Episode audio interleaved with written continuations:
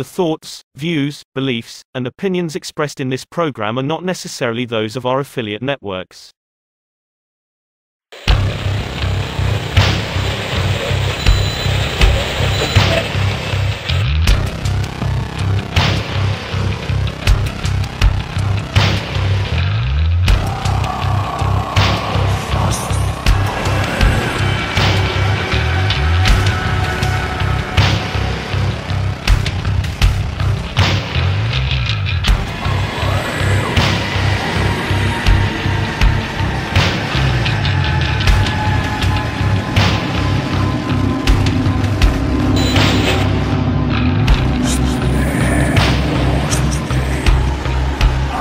Something standing behind me, just gigantic glowing eyes.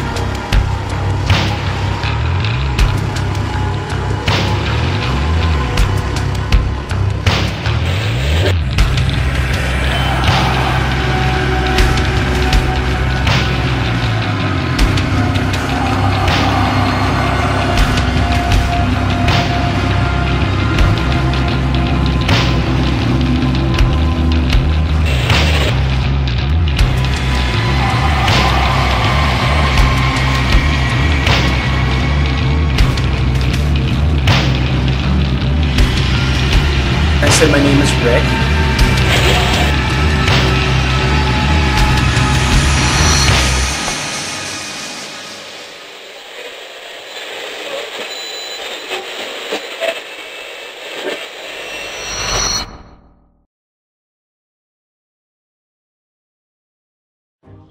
And welcome to another episode of the Shadow Initiative TV. We are your hosts, Rick Hale and Stephen Lancaster.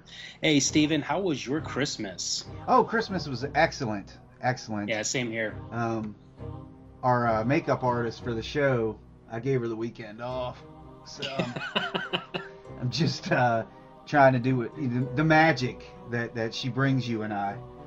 putting on a putting on a little foundation there. Actually, no, I cut myself shaving.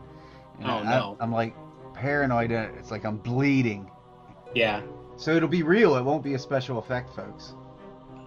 there is actual blood involved in this show. You must bleed for your art, Steve. That, that is very true. Oh, man. So- Oh, that's fucking hot. Oh, dude, That was nothing. watch that. That was nothing. But you know what? We had this conversation once before. It really is the most utilitarian word in the English is. language. It is. So- And and I've noticed something too. You know, we agreed to keep the show clean. I mean, my main reason was for YouTube. Um, Mhm. and, and you know, kids watch and teenagers watch and stuff like that, but they're saying it and they hear Oh, it yeah. everywhere. And, Oh, and yeah. I've, I've watched a few other shows on YouTube, uh, you know, whether they be paranormal shows or just people talking movies, and they're dropping it left and right. So Mhm. they're not getting like banned or anything. So Right. Yeah. So you know, hey, whatever. if it the- slips, it slips. if the occasional f bomb is dropped, that's okay. So we have got a fantastic show lined up for everybody today. So Stephen, I leave it to you. Tell our fans or shadows, as I like to call them, tell the shadows what to expect. The uh, Shadowites. The shadows. oh my god. Okay. Uh, once again, I'm going to pull up notes. Uh, okay, today is the food is to die for. The food is to Mm. die for. We are doing um, an episode on haunted restaurants, as well as some other things. Uh, Rick's going to do his ghost watch on the one if by land, two if by sea. I got it right this time, buddy. You got it right. I've you been got it right. counting on my fingers. it's one of the most historic restaurants in the United States, is- you know, and and specifically in the West Village of New York, which is, uh, you know, during the Revolutionary period, that's a lot of our founding fathers came from. Yeah, I'm excited about it. I, I, you have caused me just so far in the the past two ghost watches to explore further Mhm. what what you are discussing. But we, I hope that that's what everybody does. I do too. I do too. Reading, it's an amazing thing. You know, they, Mm. sh- they should make that popular. yeah, books. We need more of yeah, yeah. It's uh, these devices that would teach people things. It would be fantastic. Um, a- anyways, um, I'm going to cover Poogan's Porch Restaurant, which at one point in time was deemed the third haunted, third most haunted restaurant in the world, allegedly. Um, it is haunted. I've investigated, but we'll get into that when we get to that. We've got Creature of the Week, with it being New Year's Day, Rick. We are going to cover. I- I- I'm probably not saying it right. It's either the neon or the neon. I doubt it's neon. This Yeah. isn't 1990, so it's probably the neon, which is a New Year's Eve monster. We're going to cover on Creature of the Week. We've got Yeah, I'm really looking Go forward ahead. to that one. I'm just gonna say I'm really looking forward to that one because it kind of teaches you, uh, um, you know, uh, cultural myths and legends. So it's uh, it's very cool. Yeah, I, I think so too because once you guys hear what the neon is, you're going to be like, wait a minute, that makes sense. Mm-hmm. It's one of those things that just kind of pop. Um, we're also doing more uh, paranormal in the news, and this week we are covering the tragic murder of children in Ugh. which a demon was blamed. This made Yeah. national news. Yeah, not something that's really accepted by our um, our system of jurisprudence. And something that that you folks out there may or may not be aware of, there's a thing, a movement, and it's a movement, all right. It makes me want to Mm. have a movement. Um, we're going to talk about paranormal unity, this thing that came out years ago, and uh, I think we're going to have some fun with that and educate you guys on what this alleged phenomena is. You know, we have some strong opinions concerning this, so it's probably going to be a segment that gets us some hate mail, and that's okay because it's not like I haven't gotten plenty of that in the past. Right. I mean, it it just it, and, and then we'll we'll have a new segment called favorite hate mail of the week, and we'll share it with y'all. Um, and then we're gonna do some more haunted salvage. I've got a really cool piece I'm gonna be showing you today, Rick. It's really cool. The story not so much, but it's just a wicked piece. So Right. guys, uh, thanks for hanging out with us last week um, for our Christmas special. It, we had more people in the chat, which was exciting, Rick. Yeah, you know what? I couldn't get in there because we were busy uh, celebrating um, Christmas. Uh, I had celebrated uh, probably a little bit more than I should have celebrated. so that's so uh, you know it it it it's not safe to be in chat and drinking. Right. I've been there. I know. I, I definitely Things know. I used to do shows like this said. drinking, and they didn't turn out well. right. No. By by the end of the show, I like I was speaking an entirely different language. Um, But that's what we got coming up, guys. Uh, again, thanks for hanging out with us. It's New Year's Day. We're bringing in 2021. We're bringing it in Paris style. That's all. Works for me. man. It's all. I, the coffee hasn't kicked in yet.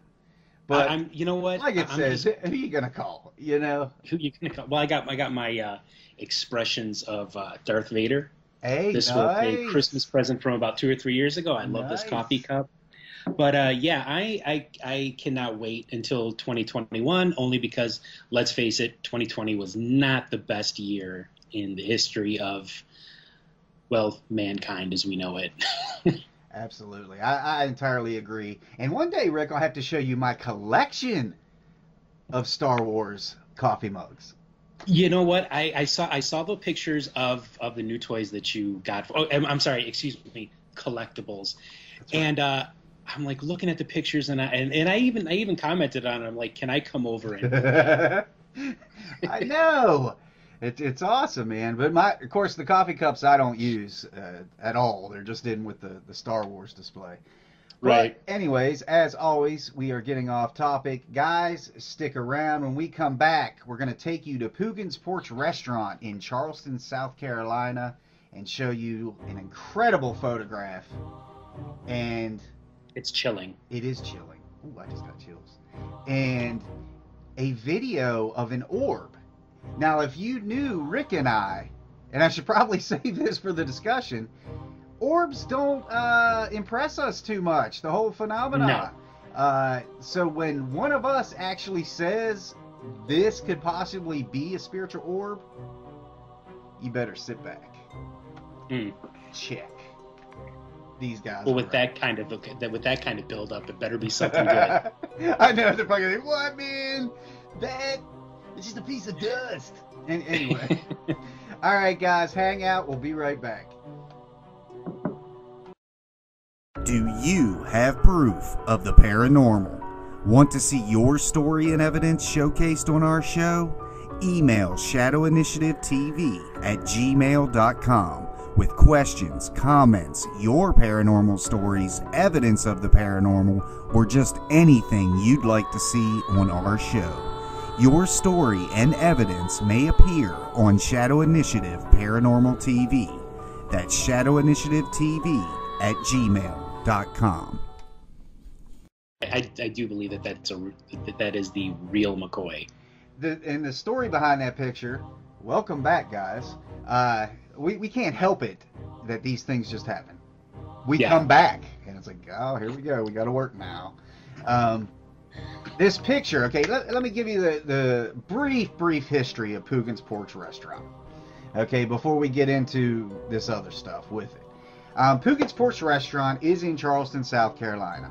It's actually an old house. It was a schoolhouse Oh, okay. um, for children, and there was one teacher. Her name was Zoe Saint Amand.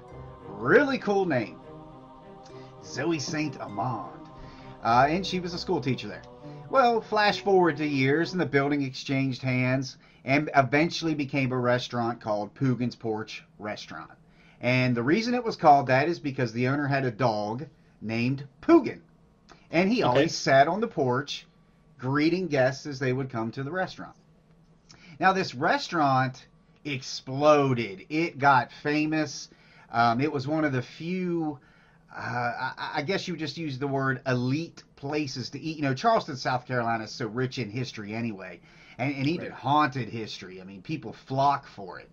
And um, celebrities, when they would come to Charleston, because it's such a destination, would eat at Poogan's Porch Restaurant. This place is lined with photographs of Jack Nicholson, uh, Jim Carrey. I mean, all these people who have, and this recently, this is always happening.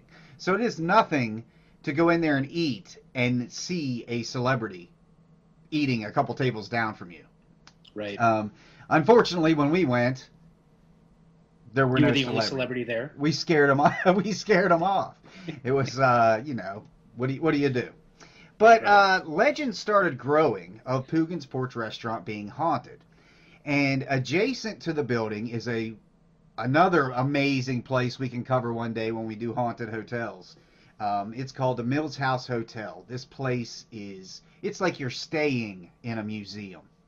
Mhm. Well, guests of the Mills House Hotel that stayed on the balcony side where you can see Poogan's Porch Restaurant um, would always claim to see the place like somebody in there after it was closed, walking around, glowing. Um, you could, and and it got so bad the police even got involved. And this is what intrigued me: is there are actual police reports of cops coming to Por- to Poogan's, getting the owner there so they can get in the building, Mhm. and of course scouting the whole building because guests staying right across the street said they saw somebody in there. And, You know, and that's funny too because it's like police officers are by their nature very skeptical, Mhm. and they don't like being involved in weird stuff. So I, I can imagine that that was uh, quite the eye opener for the community. And, and it was, and this continued on for years. Well, then the restaurant exchanged hands uh, to a woman by the name of Bobby, who happened to be very, very, very open to paranormal investigators and paranormal phenomena. So she contacted me and, and my crew to come and investigate her place, give us the whole run of the mill. Little did we know she was making a huge deal about this. hmm She had the local news there, reporters, camera guys. So we kind of walked into something that if I would have known was going to be this way, we wouldn't have done it. But Right. she asked if we would allow the local news station to follow us during the investigation and air it on live TV. So, what were we going to say at that point? We had already booked the hotel for the entire weekend. and and they they they didn't hang out with us. They couldn't hang. They couldn't hang. They were only there for like the first two hours, and then they were out of there. So it was literally airing, I think at 11 p.m. and we were still there investigating, and they were showing what we had already done. Now, did anything happen while they were there? Yes, things did Oh. happen, and which was really cool, and that may or may not be why they left early. But Yeah. um, it, it only bothered me in the sense of okay, now you're airing this. Everybody on the East Coast now knows we are here right now. You know, is this are people going to start showing up? Luckily, none of that happened. We were respected. So, the point I'm getting at is, I personally requested the balcony room where I could see Poogan's Porch Restaurant, and that's what leads me to this incredible picture of Zoe Saint Amand. I, I get there, I'm with my crew, um, and I go out in the balcony. I'm I, I had set up a video camera to monitor the exterior of Poogan's Porch Restaurant the entire time we investigated. So if anybody was outside, showing up, knocking, making sounds, we would know. Um, we would have video of that. So I'm literally just taking pictures, looking down off the balcony, taking pictures of Poogan's just to document the location, the exterior. And I, I start messing with my equipment in the hotel room, and Ryan, my old investigator, he starts going through the pictures I had just taken. And I'll never forget it. He's like, Bro, bro, whoa, come here, look at this. And I said, What? He said, Look at this. Now I'm going to put this up on the screen now. This is the exterior picture, the whole building of Poogan's Porch Restaurant. And um, he said, Does that not look like a face looking out that window? So I shot out of the hotel, went across the street, ran right into Poogan's. Okay, this is before any of the waiters or waitresses even met me. So they're probably thinking, Who is this psycho? I just busted through the door. I had busted through the door, went immediately to the inside of that window. And, and I'm thinking, okay, there, there, how was somebody standing here? So I introduced myself. I started talking to people. I said, were any of your waitresses like standing here a minute ago or anything? And they're like, no, nobody at all, you know, blah, blah. So I go back, I bring that picture up on my laptop, and I start zooming into that window pane. And the closer I get, and that's how I'm showing you guys the pictures on the screen, the closer I get to that window pane, the more vivid this woman's face shows up. And you can obviously see this is not a waitress working the restaurant. this is an apparition and very, very detailed.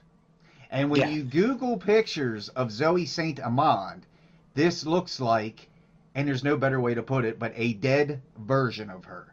Now, Rick, you have seen the photos, folks. You're looking at the photos on the screen. Leave your comments. Tell us what you think. But Rick, what what do you think about this photo? Um, I think that this is one of the most uh, spine chilling photographs I've ever seen.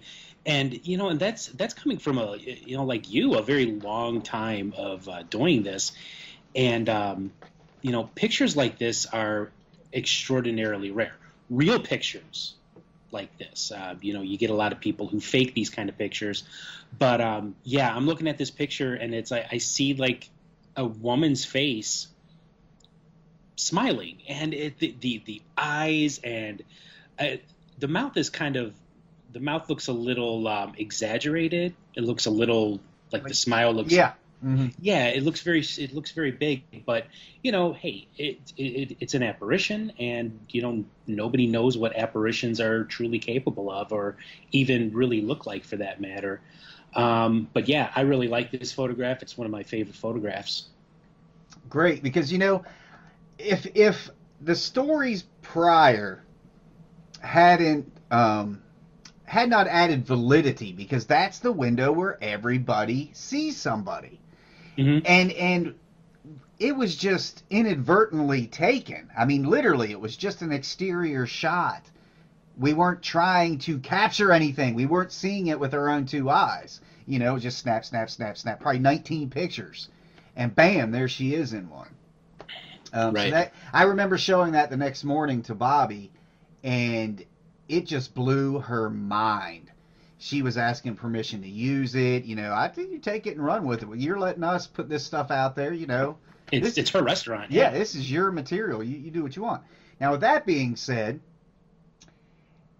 Rick, why don't you give people your opinion? Because you're going to say the same thing I am. hmm Um, as to why orb photos, real ones, are so rare and why so many of them should be dismissed. Well, you know, you can't go on the internet. But if you go on the internet and you type in the word orb, you are literally going to come back with probably tens of millions of pictures. And a lot of these pictures, when you're looking at it, it it's it's so obvious that it is an insect or it's condensation of some kind. I've even seen a few where people were in a um, allegedly haunted cemetery or graveyard, and uh, they're like, "Oh my God, look at all these millions of orbs flying all over the place," and it's actually snow, or Right, it's rain, right. or you know somebody like you know takes a drag off their cigarette and blows it in front of, and you see like you know they call it mist or whatever. So, you know, it it really is one of those extraordinarily rare things where you catch something that's real. Now, the reason I say that is is because when you think of ghosts, you know, I know that a lot of people are like, well, you know, they wear clothes and, and you see them with your eyes, but I mean, l- let's face it, this the simplest form of energy, the simplest form for an energy to take is a ball. Would you would you agree with that? Real? Oh yeah, absolutely. Yeah, that's the simplest form of that, that energy can take. So it, it kind of goes back to a very old theory that when you see a ghost or an apparition, a spirit or whatever, you're seeing them the way they want you to see them. Otherwise, they exist in a um, a form of energy that is that is amorph that's that's kind of like a ball or you know something that's very simple in, with energy and um, so I'm thinking that a lot of these real orbs are probably spirits that haven't really mastered that uh, ability to form themselves into um, an, an apparition for you to see, um, like you know a, uh, a physical embodiment of a uh, consciousness that has survived the death of the body. So I think that that's what a lot of people are seeing when they say that they're seeing orbs, that they're seeing some kind of spirit energy. Uh, but this video that you have to show is very interesting only because you know typically bugs they have a flight pattern Mhm. that they take um, they don't really stop in midair but you know when people are they, they look at this video they're going to they're going to see that see how this thing stops in midair when i first saw this i thought to myself it's like okay maybe this is electrical energy Mhm. that's uh, you know escaping from this box, and, and and it happens when you think of things like ball lightning. Um, but this is definitely different, and uh, I, I like this. It's a little difficult to see. Uh, a perfect, yeah, it is a, a perfect example of what you were talking about. Um, in episode one, we showed you guys thermal footage of an Mhm. entity, and that thermal footage, and I'll put it on the screen right now in case you missed that episode, started as a sphere, giving Right. off a temperature that the thermal camera caught, and then it manifested to a full body. So that was a perfect example of a. You rarely hear people talk about capturing orbs on thermal camera, and that was certainly one of them. Um, right. With that being said, before we jump to this video, let's uh, take a quick break, guys. Check out this commercial. When we come back, we're going to show you this video of the orb, and then jump into what is paranormal unity. So, guys, stick around.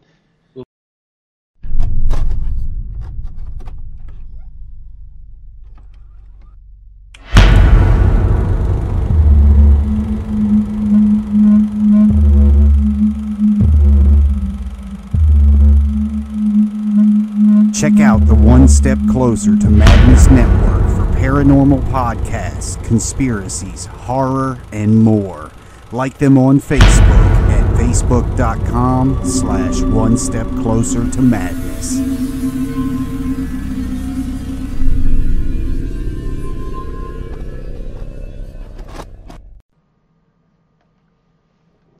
So, Rick went to the bathroom. So now would be the perfect time for you guys in the chat to like just say some really weird stuff. And then when he comes back, it's gonna be like, what? You know? he's gonna have no idea. He doesn't have his headphones on, so he can't hear me right now.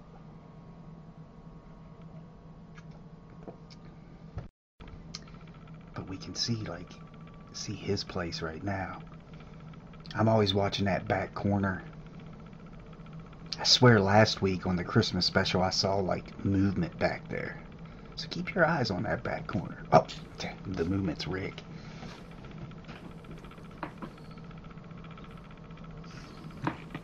Yeah. Oh, can you hear me? Yeah, what were you saying? I was just moving my mouth. Uh, uh, I meant to tell you Happened. and remind me at some point today or tomorrow to Mhm. pinpoint it on last week's episode, the Christmas special.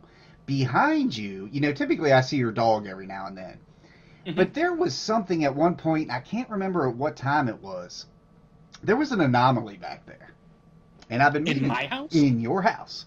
During the show, I swear, and I'm gonna have to uh, find it and point it out to you later. Um, but we'll get to that, and if it turns out to be anything, guys, we'll show it right here. Yeah, you know, it, it's funny because I, I, I always, you know, I live in this 100 year old farmhouse on the uh, on the north side of Chicago, and I always say that it's like this is the most unhaunted house in the history of 100 year old farmhouses.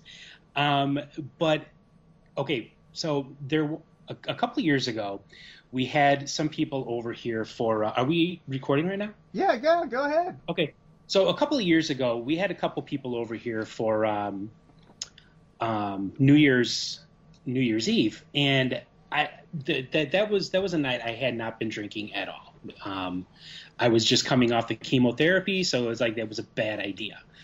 So I'm sitting here, and all of a sudden I look over, and I see a reflection in the window. There's a window that leads that shows a, a direct reflection of the uh, stairs leading up to my son's room. Mhm. So I look over and I watch as this little girl goes running up the stairs.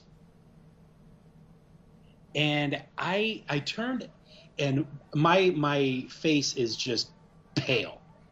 I'm like, wait a second. We've lived in this house for six years now. Uh, actually, four years at that time, and I've never seen, never heard anything.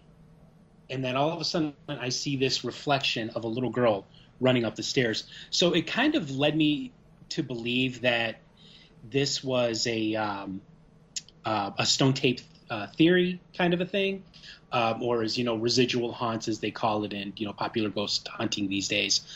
Because we've never had anything that that that has interacted with us in this house before. Well, with that being said, is your on your left, your left hand, is there a window or anything right there that's adjacent to that doorway behind you?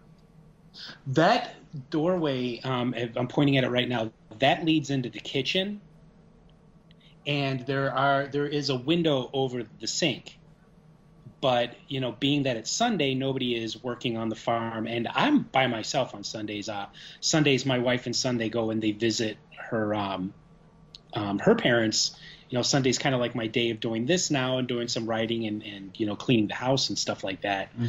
Um, but uh, yeah, uh, typically I'm the only person in this house on Sundays. I will have to find that, uh, find that little bit, because it may it may be something coming through a window, but I've never noticed, other than your dog, anything like that behind you.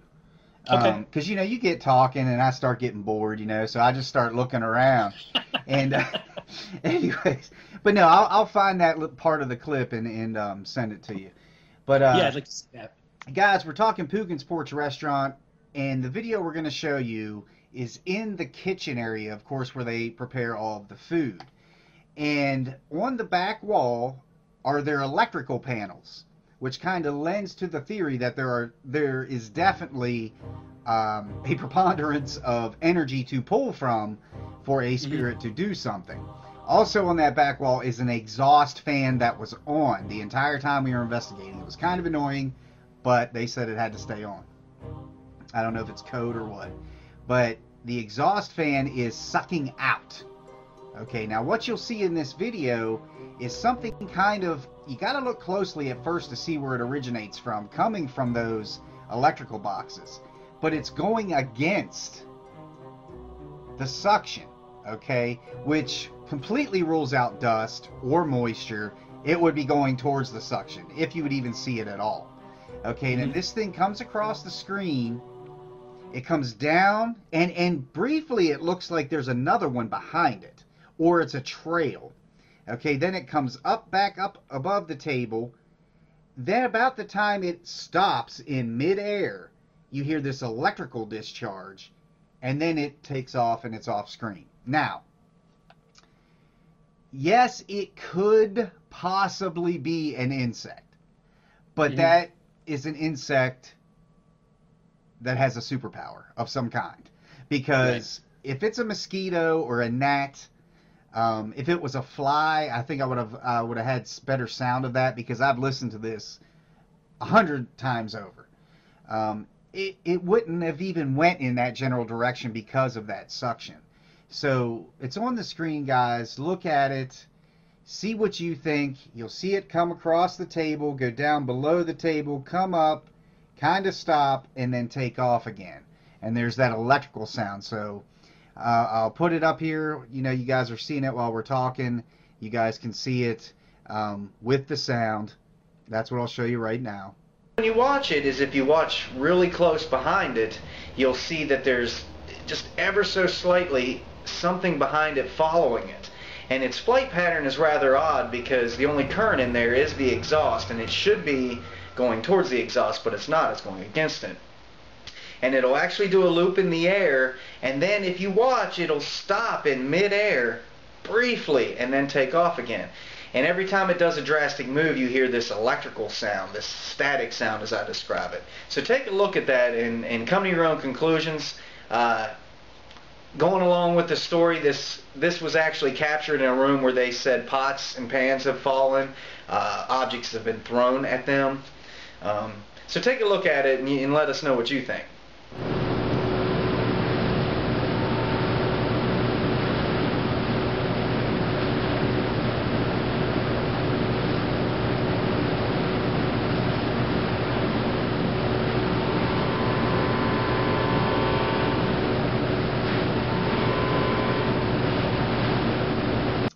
And so, what do you guys think? You know, leave, leave it in the comments. Rick, you saw the video. I can't Yeah. say 100% certainty that it is a spirit, but it's there, there's so much to consider that because there was a lot of other things that happened that night that we could spend a whole show talking about. But Sure. this is about the the orb. What what are your thoughts after reviewing that?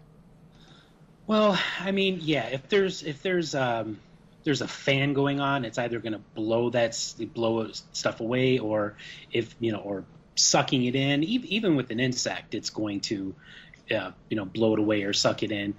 Um, but this thing definitely moves with um, purpose and intelligence,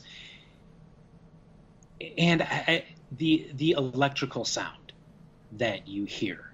Um, I know that you, w- one of the popular theories is that EMFs um, cause people to think they're experiencing uh, paranormal activity.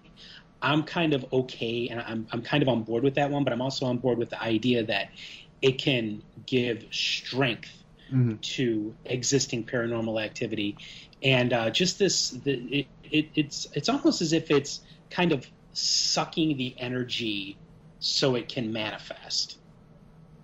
So you know, con- considering the fact that everything else that goes on and that picture alone um, would say that it, it's it's it's possible that it's you know some kind of anomaly rather than you know a mundane explanation. Yeah, it, it, it, it definitely shows a level of intelligence. There is a flight pattern to this thing. Right. And an insect, and you insectologists out there, or whatever they're called, um, can correct me if I'm wrong, uh, cannot stop in midair. no, they don't. They, and you, you know what I'm saying? Now, a hummingbird can, but that's Mhm. no hummingbird. And with the electrical interference, the electrical sound, that was a lot of what we experienced that night. We had communications through our walkies where we would ask specific questions, and then right on cue, you would hear these electrical clicking and popping responses through our walkies, um, which was just adds to that. So it's like this whole place was a beacon of, of energy to pull from, which I have found in a lot of restaurants like the Brentwood Wine Bistro. You know, it's just a conductor. That's that's a word I, I like to use. But you guys give us your thoughts on that. Um, you've seen the photo of Zoe Saint Amand. I, I uh, you've seen the photo of the the alleged orb. Um, there's plenty more. Just Google Poogan's Porch Restaurant Paranormal, and you're going to get a ton of stuff, including videos that, that I've got that you, you can come to your own conclusion on. Um, when we come back, Rick's going to start us out with our first controversial topic here on Shadow Initiative TV. uh, the the the hate mail and the hate comments when this when this airs on uh, um, YouTube will, will be delicious. Yes, and it's R I C K H A L E when you want to address Rick Hale. Um, I will put Bring his it on. actual physical address at the farm at the bottom of the screen there, and No, his phone do number. that. So you can have Please don't do that. Oh my God, Steve, Steve, I'm not kidding you. If, if my wife would hate you forever if you did that. you know, that's been a huge fear of mine, man. People finding out where I live, you know, Mm. because they're reading the books. You know, when I, when I've done Travel Channel and these other uh, network shows, there wasn't a show Right. like exterior of my house. And I'm like, no, I am not about to become the Amityville house or the the haunting in Connecticut house where people were stopping by taking selfies. Yeah. You know, I like to be able to go out. My, if, if somebody does that, I'm going to be chasing them down the road with a barbed wire baseball bat in my boxers. Now, there's Right. something you can make go viral. Stop by my house and take a picture. Anyways, guys, we will be back with Paranormal Unity. Stick around. Every week, one out of four people miss the live broadcast of our show. But all is not lost. You can watch us and Shadow Initiative Paranormal TV on demand for free at youtube.com slash label13 videos or facebook.com slash monstervision TV. Never miss a show and watch when you want to watch. That's youtube.com slash label13 videos or facebook.com slash monstervision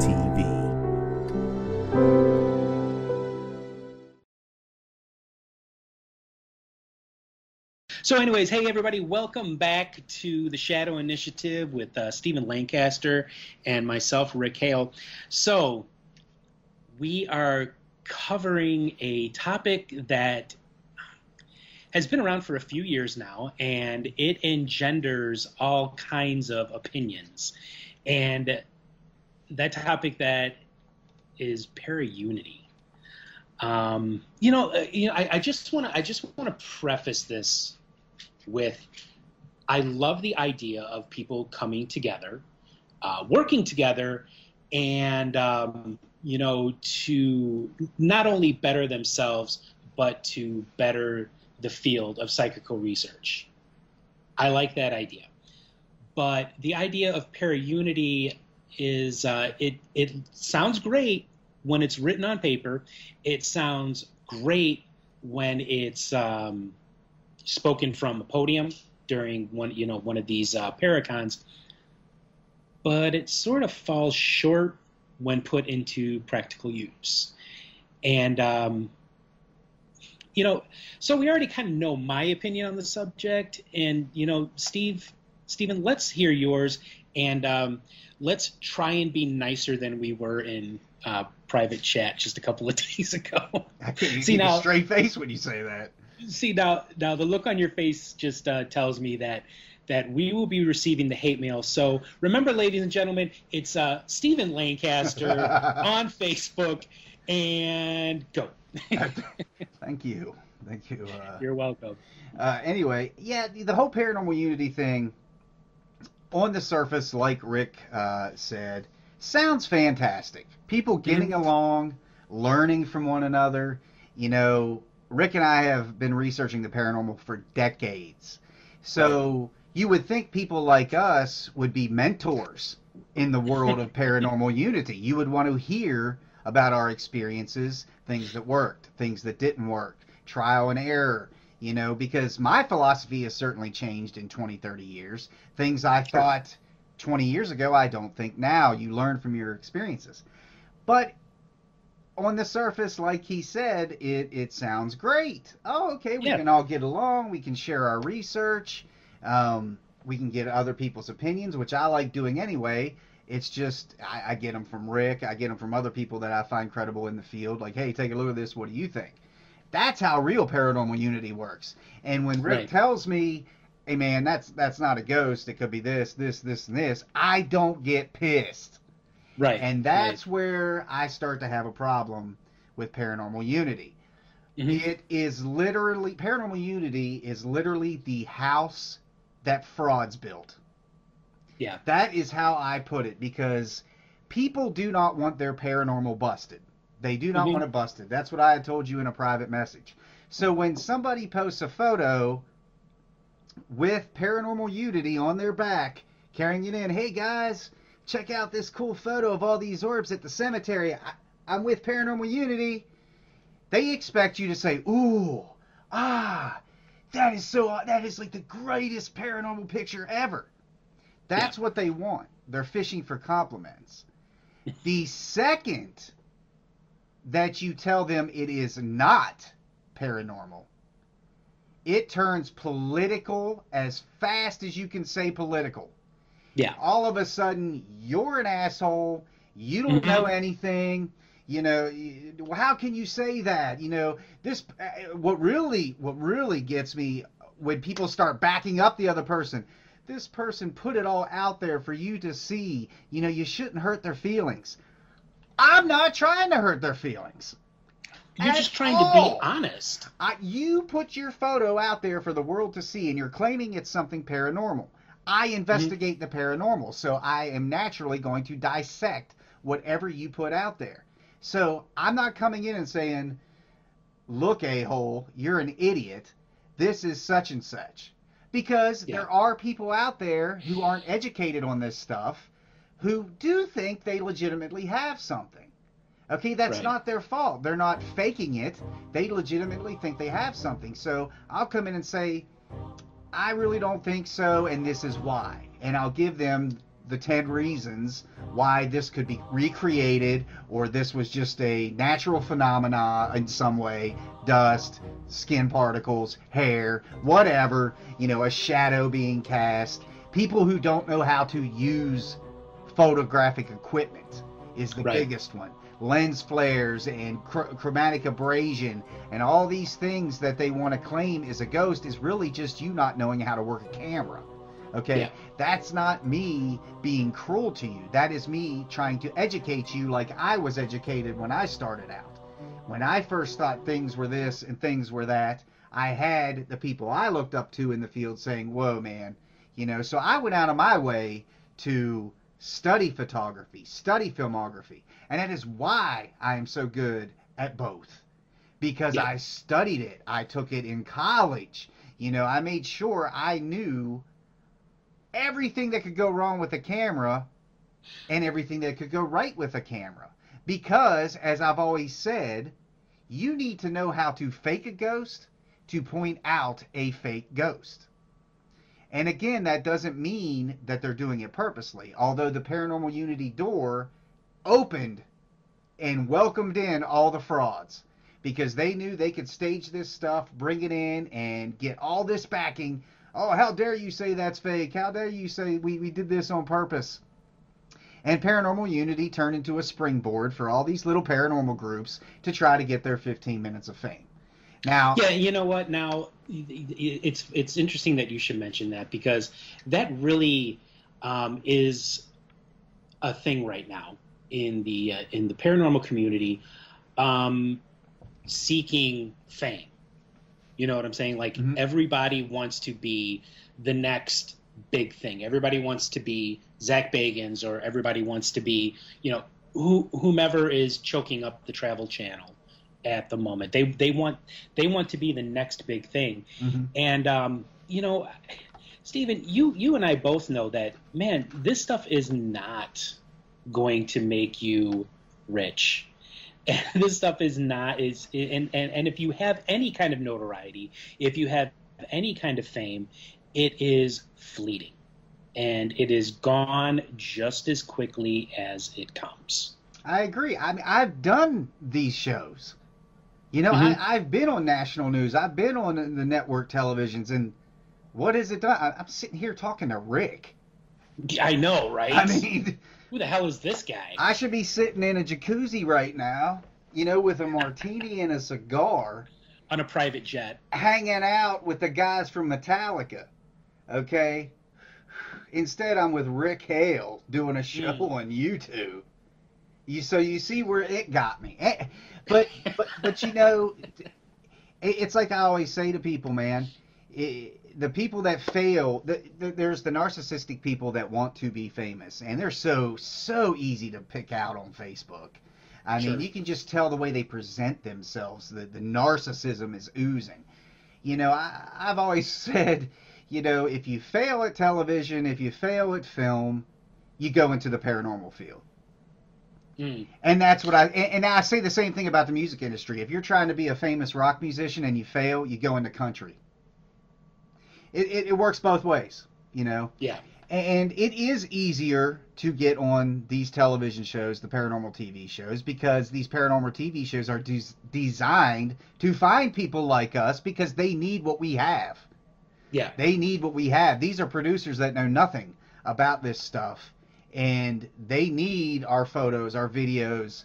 They need the way we talk, the way we talk about the field. So it's easier, you know. Right. I've seen people come and go with this paranormal unity. That all of a sudden, these this guy comes out of nowhere who all of a sudden he's been investigating for 20 years. Dude, you just made that up. Right. You know, and then tries for a year to get famous. Then all of a sudden you check on this same guy, and he has nothing to do with the paranormal field anymore. Yeah, I've seen that. I've seen that a few times, and I've you know called out a couple people on that, and I've been called an asshole because of it on uh, several occasions. But you know what? I think that that's see for me when I like when I do this show or when I write an article um, or I write a book, I'm thinking that it's like I'm not representing just myself. I'm representing an entire field of inquiry that's been around for almost 140, 150 years. And the last thing I would ever want to do is call that into question, especially when you're trying to be taken seriously. I, I agree, man. And it's like I had said to you privately. The scientific community, the world that builds our science, the, the physics, everything, um, in geology, biology, earth science, all this stuff, there isn't scientific unity where all these Hmm. guys get together and somebody says, "Here's a hypothesis I have," and everybody else goes, "Oh my God, that's amazing!" No, they want Right. proof. They w- they're going to tell you if your theory is wrong, you know, Yeah. because they are scientists. And, and in in our occult science world, that works the same way. You have people Right. who try to bring the scientific aspect of it in, and then you just have others that don't want to hear that. And Yeah. that's what the and don't get us wrong. There's some good people that do carry the burden of paranormal unity, and, and I, maybe in a way I do because I do answer people's emails. They'll send me pictures, and I, I will send back my thoughts and stuff. You know, that works great. It's somebody wanting to learn something. Well, you know, Rick. On a, on a side note, you mentioned Chicago. I Yeah. thought about you last night, by the way. I was Oh, yeah? I was watching Criminal Minds, Mhm. and they unveiled the fact that our country and its list of serial killers, more serial killers have come from Chicago and Illinois than any other state in this country. So I, Yep, want, I, want, I want you folks to think about that and think about where Rick lives. And, you know, was that little girl that he saw going up the steps a ghost or somebody captive? hey, you know what? We we can boast the first recognized serial killer in in our nation's history, Mhm. and that of course is uh, H. H. Holmes. Yes, I. I so yes, yep, we yep. are proud of our ghosts and we're proud of our murderers. I did a show. You're Um, welcome. I actually just reunited with the host uh, a couple weeks ago. I did a show ten years ago with with this guy from Canada, um, uh, called Body Bags and Secret Case Files. It Mhm. was a, a podcast where the first half hour we would talk about a, ser- a famous serial killer, and in the the other half we would talk about an X file from the FBI, the real X Files. Um, it was a cool show, and our very first one was on H. H. Holmes. Yeah. Yeah, his uh, his murder castle. It, it, it's funny. His murder castle was in the Englewood neighborhood, which was uh, pretty much dead center. It's on the south side. It was pretty much dead center to the uh, World's Fair of 1893.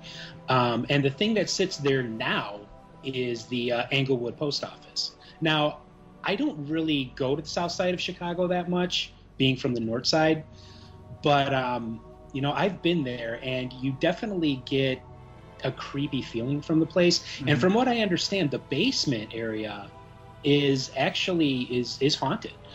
Although it's not something that they really like to get out there.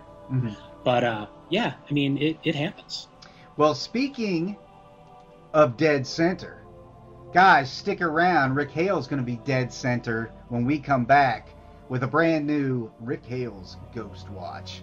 One if by land, two if by sea. Stick around and come hang out with me. Come hang out with you.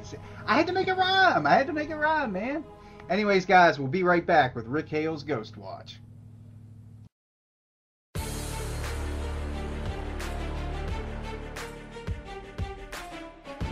Hey, my friends, check out my good friend Chris Beck and his work at All Around Art. From lifelike paintings to detailed sketches to phenomenal tattoo artistry. If you can dream it, Chris can bring it to life on canvas or your skin. His art has been showcased in published works such as the paranormal best selling book Norman 2 The True Story of a Possessed Doll's Revenge. Visit him online at facebook.com slash allaround.art.54. Uh, welcome back, everyone, to uh, the Shadow Initiative with Stephen and Rick. And now we are going into Ghost Watch.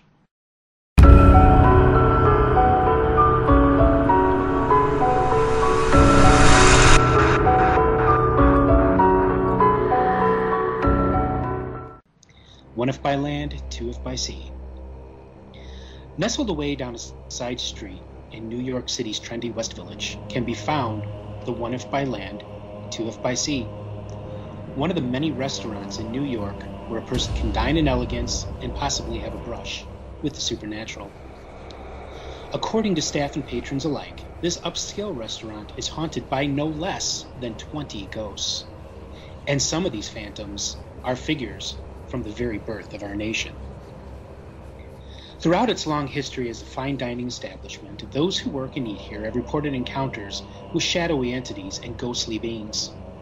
Plates and silverware are inexplicably known to suddenly raise off shelves in full view of people. They then float around the room as if guided by an unseen intelligence.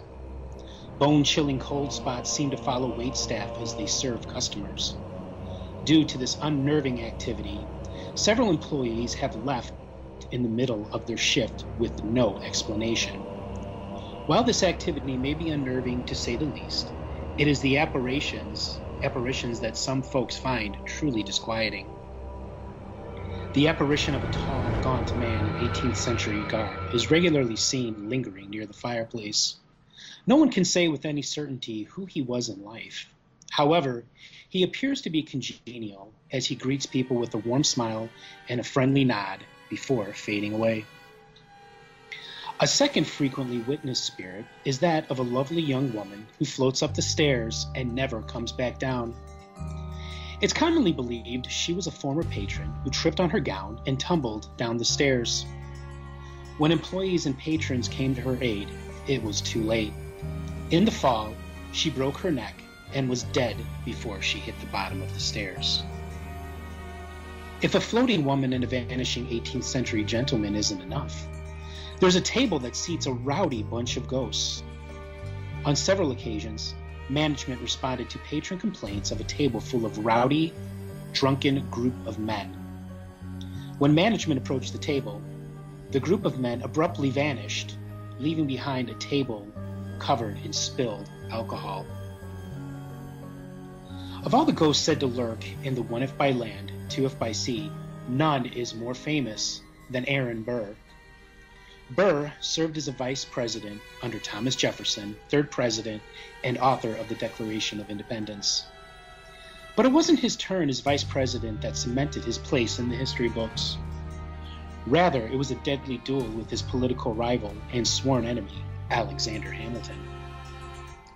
One night, while enjoying a meal in the company of friends, he overheard Hamilton insult his honor during a drunken rant. The next day, Burr challenged Hamilton to an early morning pistol duel. Upon receiving the challenge, Hamilton was astonished. Hamilton had no recollection of the slight and did everything he could to dissuade Burr. Burr, of course, would have none of it. His honor demanded to be satisfied. On a hot morning on July 11, 1804, both Hamilton and Burr met in a field in Greenwich Village. After the two men walked 20 paces, two shots rang out and Hamilton was mortally wounded. Hamilton made an effort to hang on to life, but the next day he succumbed to his injuries and died. And as the saying goes, the rest is history. Today, the apparition of Aaron Burr has been seen walking about the restaurant with his beloved daughter, Theodosia. Theodosia resided in the building when it was her father's carriage house. The pair appear to be making the rounds as they inspect the handiwork of the restaurant staff. And if they see something they don't like, they are not shy in making their displeasure known. Many staff have had to go back and set places again just to make the ghostly duo happy. So, if you're ever in New York City's trendy West Village and looking for a fine dining experience, look no further than the One If by Land, Two If by Sea, a restaurant where both history and Amer- America collides with hauntings. Next week, we'll travel to upstate New York to the scenic Adirondacks and the Sagamore Hotel, a resort both outdoor and ghost enthusiasts will like. I'm Rick Hale. This has been Ghost Watch. Your dog liked it, man. Oh, sorry about that. She is like she has got quite the mouth on her. she barks at everything. She just made a cameo. She did. Oh, Smallsy, you're so precious. So uh, yeah, the uh, one if by land, two if by sea um, is definitely a restaurant that has no choice but to embrace its many hauntings, and uh, you know, twenty ghosts. That that is uh, that's quite the claim. But yeah, people have been seeing um, apparitions for years at the one if by land, two if by sea.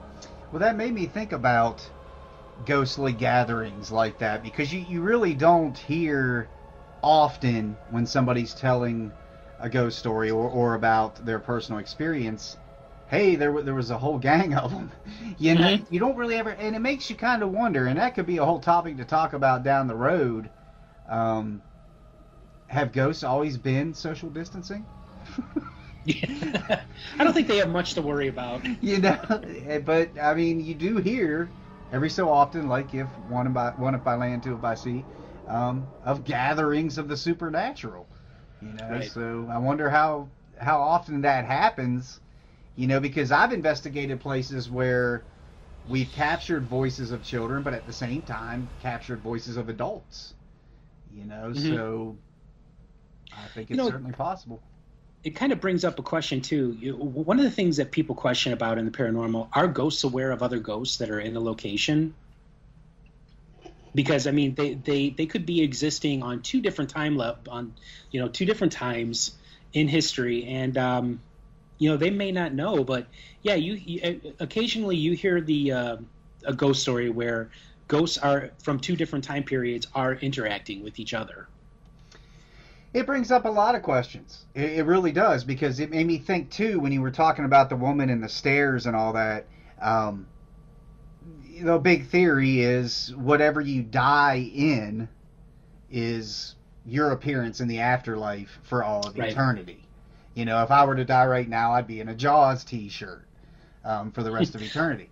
My Wax Trax T-shirt. You know, so you know, which makes you wonder if you know people die during like weird sexual acts and stuff. Mm-hmm. Are they running around like that forever? You know, I- but but Good for them if they are. you know, but it makes you think. You know, not not at all to make light of um, all of the tragic uh, COVID deaths that have taken Right. place, but it makes you think. Um, are are we about to start seeing a lot of are, are photos and videos going to start coming out of alleged ghosts in masks? And that sounds like I'm being funny, but I'm not being funny. You No, know, not at all. you know, are we uh, an entire year of a seemingly related death, thousands and thousands and thousands of people. You know, it's like the lady in red or the lady in the blue dress. You know, that you always hear these stories. Are, are we eventually years from now the COVID ghosts? Lady know? in masks, yeah. The white lady in a blue mask. you never know. You could be looking at it. You never know. Well, with that being said, let's jump to creature of the week.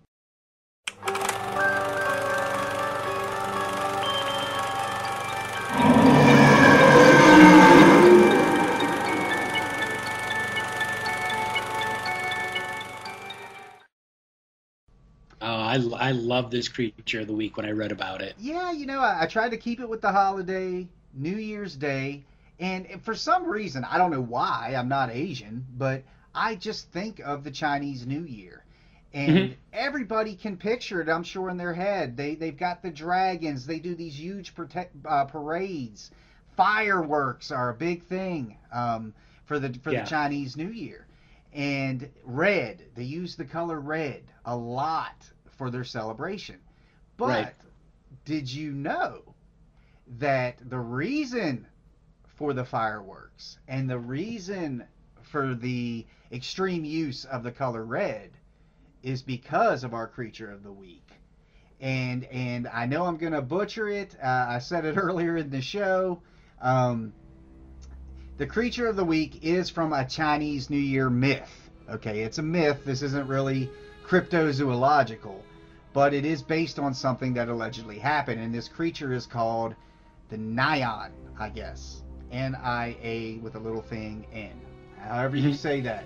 Um, basically, long story short, when it comes to this thing, is it, it's it's an aquatic creature that allegedly sleeps on the bottom of the ocean and during the new year uh, comes out and terrorizes the town, destroys things, eats people, eats animals, the uh, the whole nine yards. Well, years and years ago, one man figured out how to stop him, and he tells the people of the town, the color red will stop him. So everybody started putting red on their houses, and when the creature showed up, he would not enter the houses. And I'm putting pictures of Nian, or however you say him, on the screen. And despite the fact he's an aquatic creature, a lot of the images you see of him, sketches, old uh, paintings, he doesn't really look all that aquatic. But um, he looks like a dragon. yeah. Um, and, and those big long dragons that you see during the, the Chinese New Year festivities, this is the guy. And um, Mm. during that original story, after the creature showed up in town and could not enter anybody's homes, he started setting off fireworks to scare him away. So the Chinese people learned how to prevent this creature from doing what he wants to do is kill everybody when the new year comes in. So that's why when you watch the Chinese New Year and these infamous pictures that you've seen, it's all because of our creature of the week. Still to this day. So today, the Chinese New Year, if you Google footage of that, they are still doing the same thing in fear that if they don't, this creature's going to show up. What are your thoughts, Rick? Oh, see, I love this because, you know, I, I have always had a fas- uh, fascination with the uh, many cultures that make up Asia China, Japan, Korea, uh, Vietnam. They have some of the best spirit lore in the world. They have a ghost for everything. And um, so it's like I, I, I, love these these cultural tales. And um, I, on, on, the south side of Chicago, 35th, um, we have uh, Chinatown.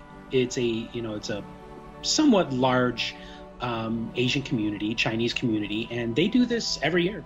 They have the you know big celebration with the dragons or the night or the or the Nyans, neons, however you pronounce it, and um, you know fireworks. It, it, it's it, it's it's a wonderful um, celebration. Uh, I've only seen it once, uh, back when I, I, was maybe about ten or eleven years old, and um, you know it's always stuck with me ever since then. And it's always you know given me a fascination with uh, Chinese culture. Yeah, and again, it goes back to what we were talking about when we did the 10 Monsters of Christmas last week is all these other cultures get all the cool stuff. You know, mm-hmm. our, our New Year's, we get a baby. a baby. There's nothing. And lots of alcohol. And lots of alcohol. And the only, like, danger you see, and the only thing we do to try to counteract that danger is kids blowing their fingers off with fireworks. We right. see, you know, we see make sure parental, you know, have your parent around when you're trying to blow shit up, you know. but that, anyways, with that being said, that's our creature of the week. When we come back, we're going to jump into a very tragic story in the paranormal news and some haunted salvage, guys. So stick around. Looking for unique handcrafted gifts or accents for your home, office, family, or friends? Check out Shadow Creations, your one stop custom shop for one of a kind designs for the eclectic mind. Unparalleled creations by Christina. Like Shadow Creations on Facebook at facebook.com slash cf lancaster. And stay up to date on her daily releases available to you and easy to find at etsy.com slash shop slash motley by christina. Shadow creations. A little motley a little curious a little bit different browse shadow creations at etsy.com slash shop slash motley by christina I guess. Welcome back, okay. guys. And uh, Eeyore has joined the show, apparently. I guess we're going to do more uh, Shadow Initiative TV. Why does Eeyore kind of... news. yeah, here's some paranoid. It's real exciting. It kind of sounds like John Wayne is Eeyore. Kind of. Anyways. Ooh. Yes. Yeah, that's something to think Conspiracy about. theory. Yeah. Um, anyways, we're in, this week in paranormal news. We're looking at a mother who murdered her children.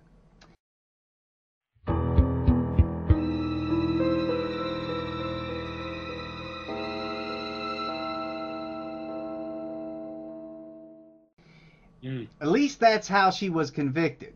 However, right. she claimed that her four daughters were killed by demons, evil spirits. She oh claims God. that her children were possessed and that the demons ultimately took the lives of her children. Now, her name was Banita Jackson, and I'm showing you some photos. Nothing too graphic um, for you guys at home on, on the screen of Banita Jacks, the house, the police investigation, stuff like that. Her daughters were, the youngest was five and the oldest was 17 and um, they were all found dead in the house. One was stabbed, and it looked like the rest of them had been uh, strangled. Now, the tragic, very, and, and I, I, don't know if I want to say it's interesting, um, but the MEs, the med- medical examiners, couldn't. The, the bodies had been there so long. Uh, I'm trying to say this with tact. Um, the bodies had been there so long that the level of decay made it impossible to um, determine the cause of death, other than knowing the one had a stab wound and uh, they guessed that um, it was suffocation that killed or strangulation that killed the others. So Hey, let me ask you something, Stephen. With with this, um, did they ever determine whether or not the mother suffered from, uh, you know, schizophrenia or some other kind of, uh, you know, psychotic mental illness? Well, that that's a, a very good point because it was said after this broke in the news that a, a lot of people um, were dropping the ball. Okay, Mhm. when when it came to this woman and her family, she did have a history of mental illnesses. Okay. Okay. And she had No, stopped her medication. She had stopped going to the doctor. Okay, so here we have another scenario where somebody's mentally ill out there, not being helped for it, and these are the people that go shoot up schools. Okay? Right. You know, so did the doctor drop the ball? Also, her children were other under constant investigation by um, Child Services, Child Okay. Protective CPS. Okay, they had not made a visit in a long time, like they just gave up on the case, so they weren't being checked into there either. So there, there Mhm. was situations that was going on that could have been prevented um, if people were following up with um, the behavior that they knew was happening. So this Yeah, I mean, you know, I, I, I worked in social services for 16 years. And um, yeah, this that is definitely an egregious, egregious error, and uh, you know, heads heads should roll for that kind of thing. I agree, and, and there's some haunting recordings out there. Um, if you Google uh, this woman's name and this case, uh, that where where she was being interrogated, and basically this was what she was saying was happening. That um, it was a demon called Jezebel who was a prostitute. Very very stereotypical, just label to begin with. Jezebel, you know. But uh, uh, anyways, long story short, in in one of the recordings, she acts like she's an authority on uh, possession, demonic possession, and she even is quoted saying, "With demonic possession, you are a demon." Period. Okay. Now, her attorney wanted her to plead insanity.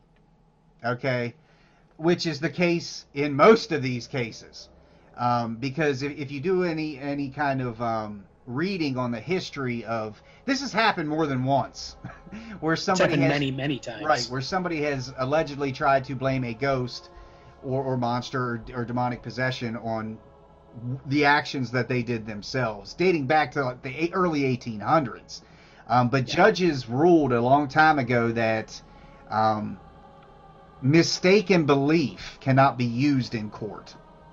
Yeah. So even if you truly believe that a ghost made you do it or a ghost did it, um, that cannot be used in court. You're, you're screwed, basically. Now, Right. this brings us into a conversation that I wanted to get your opinion on because thinking like that, you know, to end this story here, she went to prison for murder. Okay, long story short. Right. Um, we can't say yay or nay if it was demonic possession or not, but she was More than likely not. Right. Um, but this does bring up the question because there are so many cases that do involve the supernatural that have went to court and it's completely dismissed. Now, Mhm. to me, okay, now I know it's a fine line. I know it's a fine line because you have to present proof.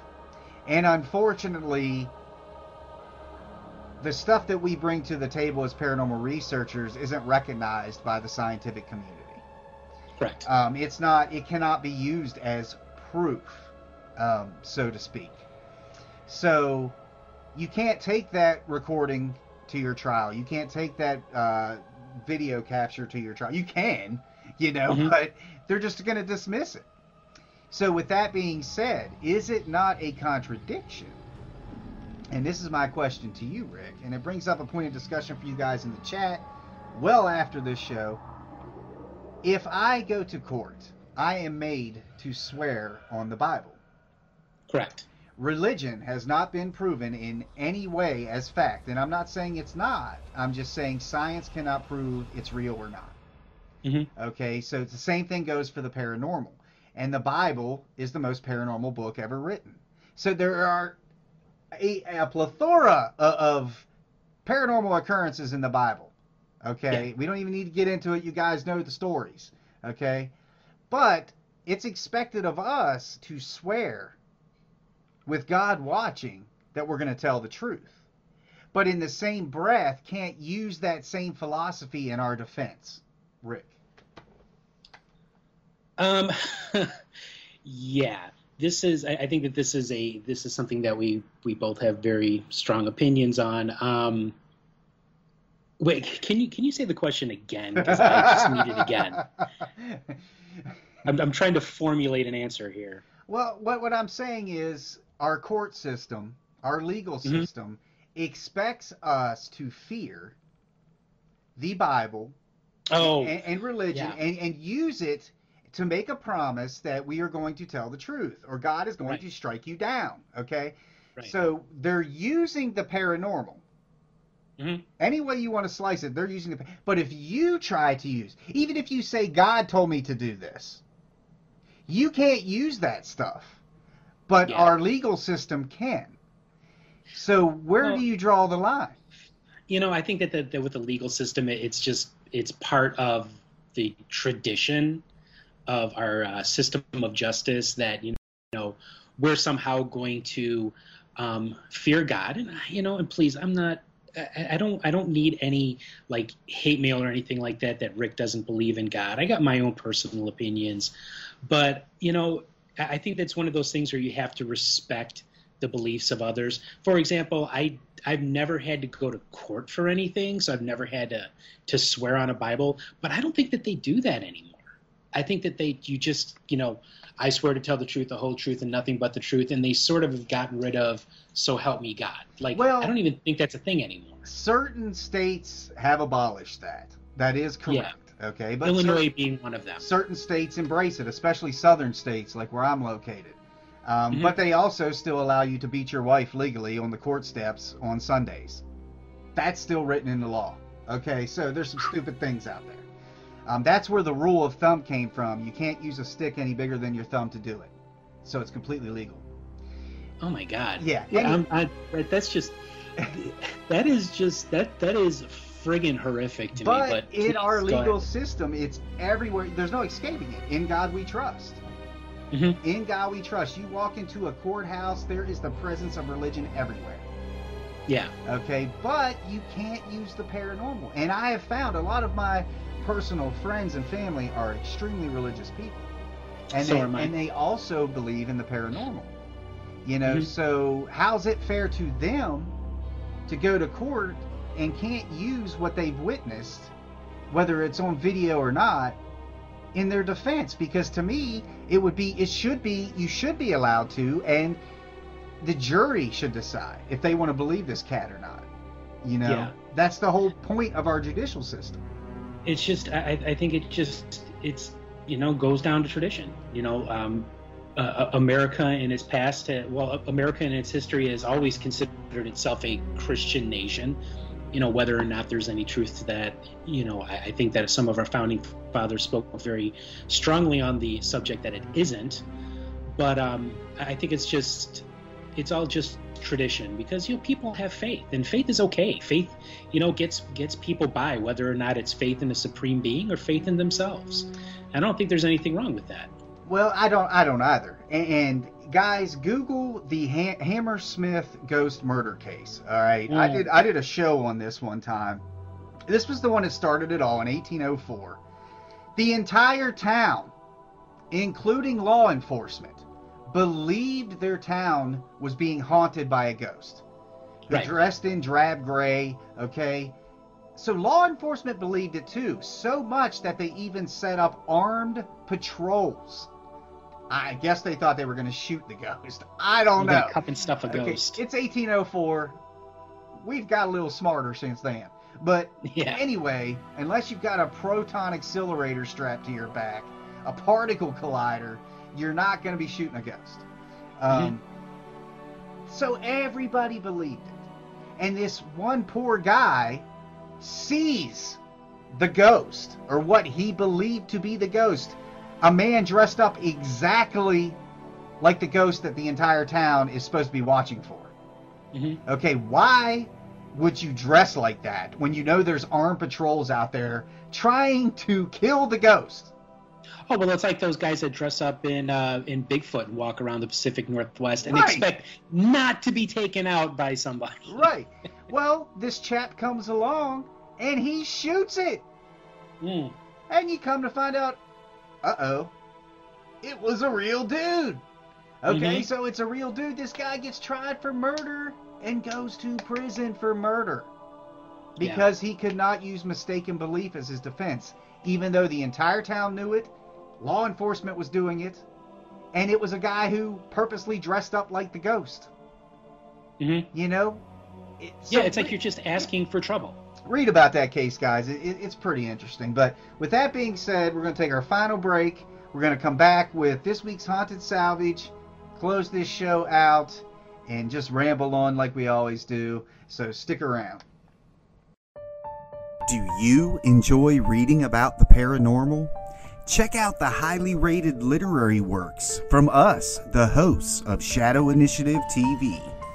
Paranormal investigator Rick Hale offers you the geek's guide to the strange and unusual, poltergeists, ghosts, and demons. Bullets, Booze, and Babes, the haunted history of Chicago and Illinois.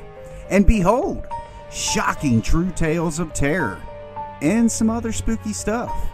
But if you're thirsty for more, I bring you true case files of a paranormal investigator and dark spirits, a man terrorized by the supernatural.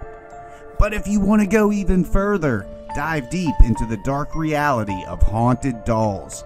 Check out my paranormal bestsellers Norman, the doll that needed to be locked away, and Norman 2, the true story of a possessed doll's revenge. Available at Amazon, Barnes & Noble, and wherever fine books are sold. All right, guys, we are back. Thanks for hanging out with us. Happy New Year.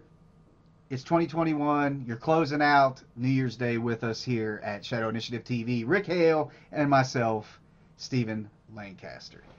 And, you know, talk, you know, with mentioning Rick Hale, I, I constantly think of ways I can make jokes. And when, when, I, I, oh, so so I'm an easy target. it's Go not ahead. that you're an easy target. It's just I, I don't know, you know. But it's like all this paranormal phenomena. I think we should have a segment called that. That's your segment.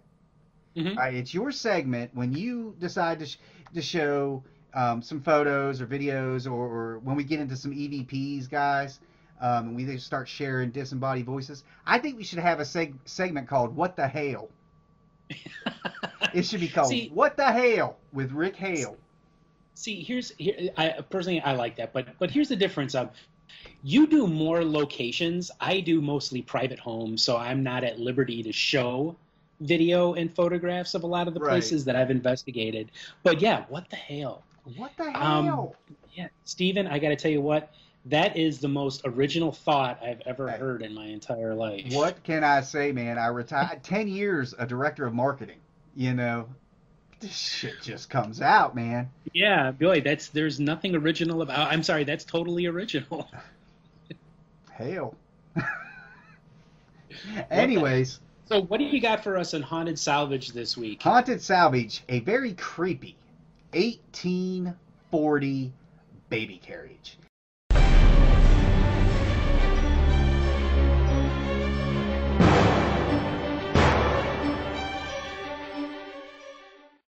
Now, last week we, we did the 1914 coin and uh, leather decanter, and there was a cool story to it. Which is a very very cool artifact. Yes, and it, it's right there. So if you missed last week, guys, catch up. Um, yeah, make like a tomato and catch up. Sorry. Uh, anyway, God, These are the jokes, ladies and gentlemen. jeez. Uh, this thing, there's not really a cool story to it, other than I, like like everybody knows, my wife and I go around looking for old stuff, uh, preferably old toys for me. Sorry about that. There's my dog barking. Uh, he agrees. I mean, there's nothing wrong with that. Um, and we went to this particular antique shop, and I saw it, and I wanted it because when you see this thing, Rick, you're going to be like, dude, if you thought the decanter was cool, wait till I lift this thing up, okay? Um, God, if I had a dollar for every time I've said that. Any, uh, anyway, it's a family show. Um, and- so, anyways, I go, I pick it up to take it to the the register, and the clerk's working, and I'm like, yeah, how much is this thing? And uh, she's like, oh, thank God. Are you interested in buying that? What's that one comedian say? Here's your sign. I mean, Yeah. I carried this whole thing up here and asked you how much was it. Am I interested in buying it? No, I just wanted to know. Thanks. You know, and go put it back. Idiots. Anyway, uh, she says it's like twelve dollars, I think, and I was like, I'll take it. She goes, Oh, thank God. So this is the only really cool part of the story is I go, Why? Oh, thank God. She goes, That thing really creeps me out. I said, Well, I can Okay. see why it creeps you out. It's old and it looks creepy, and I would hate to see what was actually in it at one point. Probably Rosemary's baby. But Right. anyway, she said, No. Now she's- I would buy that. That Oh, that- absolutely. the black and the black curtains. I mean, that just like fits with me. So yeah. Absolutely, man. It's hey Father's Day in June. You know, guys, think about that. Anyway, uh, these are the things that guys really want. Yeah. anyway, um, Not porn. so- Baby no, carriage. No, not. Anyway, who wants a tool? You know, we're already tools. We don't need any. Anyway, um, so she says, just ever since we bought it, you know, we because they would go around to auctions, buy out auctions, and they get all this stuff and sell it in their store. And she said, just Mhm. weird things have started happening around here.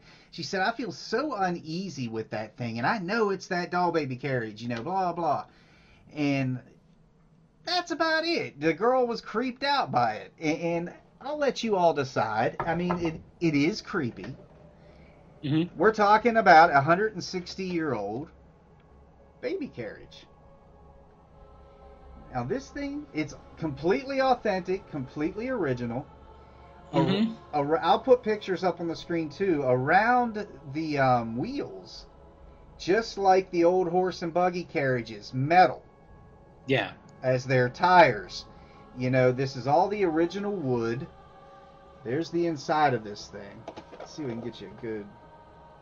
I mean, look at that.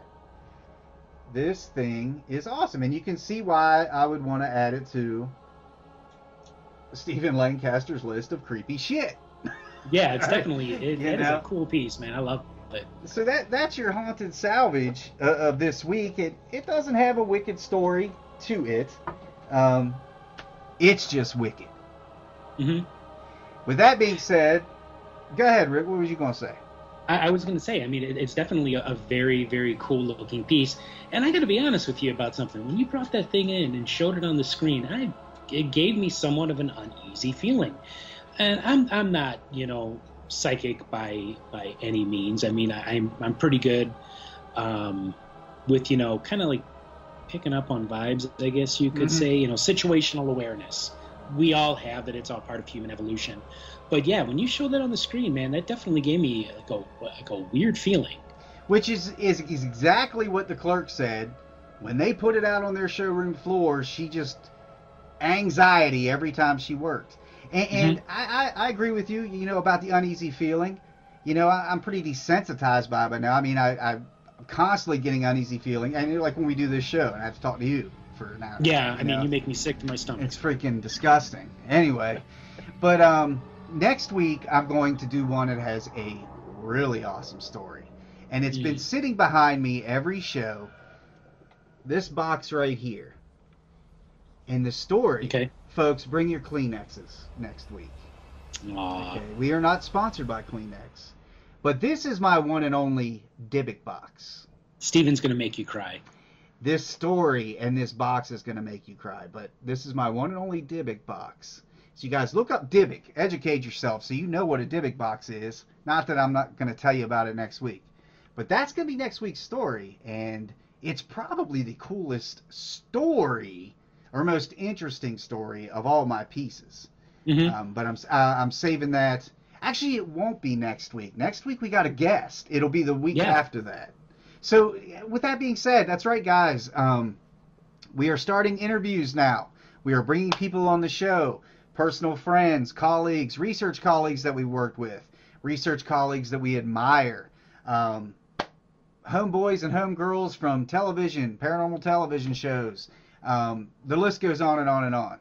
And Dan Aykroyd will not return my emails, which is Ah. starting to irritate me.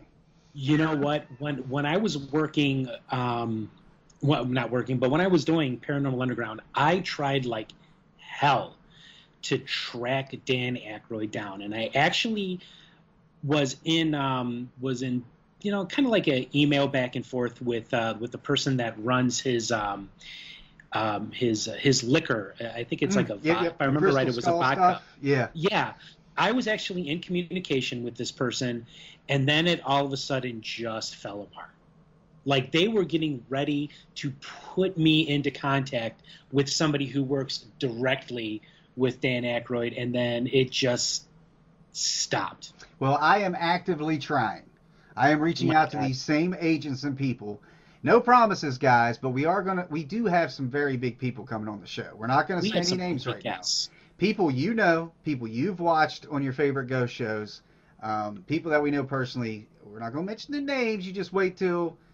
Uh, look on the screen here. Our Shadow Initiative group on Facebook. I'm going. Uh, screen's here. I don't know why I just did It's- this over here. That's that's you on screen. Look right here. This address. Join us. It's uh, we're happy to see we're well over 100 members now on our Facebook group page. Yes, Um, thank you so much. this is where we'll announce the people we're we're going to have on our show as guests. And Rick, before we we wrap tonight's show up, um, why, why don't you tell people who's going to be on the next show? Just a little bit about this person. Well, our very first guest is going to come to us all the way from Limerick, Ireland. It's Anne Massey. Um, she is an expert and has written the book on dark emerald tales. You know, dark tales from from Ireland, everything from ghosts to monsters to even vampires. And uh, I'm really excited to have Anne on the show because I've you know corresponded with her for a few years. She is another author with the uh, publisher that uh, publishes me, Beul Aithris Publishing, out of Glasgow, Scotland. And uh, she's a really, really fun person, and I think it's going to be a really good show. So it's Anne Massey from Limerick, Ireland. It's uh, it's going to be a good time. Now, how cool is that, guys? Our first guest we're bringing on the show, we're bringing from overseas, across the pond, guys. Yeah. This is what you can expect on Shadow Initiative TV. We're not bringing like my meth making neighbor on the show. Did, do they really make meth over there? They used to. And Oh, you, did you ever see that video on my Facebook page? yes, that was when the cops showed up. yes, right? and I'm hunkered That down in the kitchen with my dogs, and they raided it, man. Yep, been there before. That was cool. Yeah, I mean, I was scared. That's what a normal. Sure you were. Say. I was terrified. I was just concerned about my dogs, man. When the sergeant's trying to get me out of the house, you're like, we're about to shoot a bunch of holes in this house over here. Um, but now some some nice folk live there. Now they cleaned the place up. There's no longer a meth lab, guys. So if you were looking to score, it's not going to be around my house. Um, unless you're looking to score another way. Happily married. I'm sure Christina Happily will love that. Yeah. but all right, guys, we got next week. We've got the wonderful Miss Anne on the show, Anne Massey. Yep. and uh, we're gonna learn some things about how things go down across the pond.